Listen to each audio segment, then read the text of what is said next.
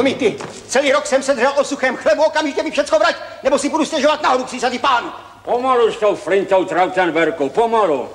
Říkáš si přece, že potřebuješ zvelebit hospodářství, no a takovýhle kámen, ten je na cestu lepší než ryzí zlato. Jako Krakonoše v televizním večerníčku Krkonošské pohádky ho zná každý Čech, i když vlastně pod maskou pána hor nebyl mozk poznání. Český herec František Peterka narodil se sedmnáctého března devatenáct set dvacet dva v Praze.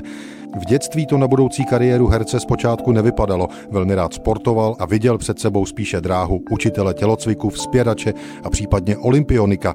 Vystudoval obchodní školu a později herectví na pražské konzervatoři. Krátce pracoval jako úředník. Pak získal herecké angažmá ve Slováckém divadle v Uherském Hradišti. Tam pobyl mnoho let a poté také v divadle F X Šaldy v Liberci.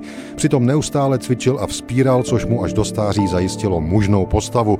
Tu také prodal ve svém prvním filmu Černý prapor z roku devatenáct set padesát osm. Role mu totiž předepsala být svlečený do půli těla. Nejznámější filmové a televizní role Františka Peterky jsou ze sedmdesátých a osmdesátých let minulého století. Stůj, úředníku!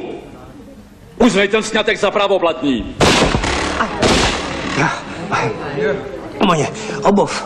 Už zmíněný Krakonoš z večerníčků s Trautenberkem, Fantomas ze seriálu Arabela, trenér juda Tulpach, který se nechtěl pouštět do žádných větších akcí ve filmu Jáchyme hoď ho do stroje, gangster ve čtyřech vraždách, žárlivec Robert v Zítra vstanu a opařím se čajem, anebo pan Bartáček, manžel Ivy Janžurové v komediích Zítra to roztočíme drahoušku a co je doma, to se počítá.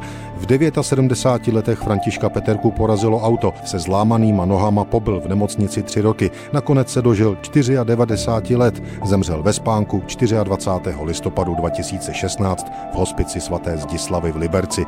František Peterka je čestným občanem města Liberce.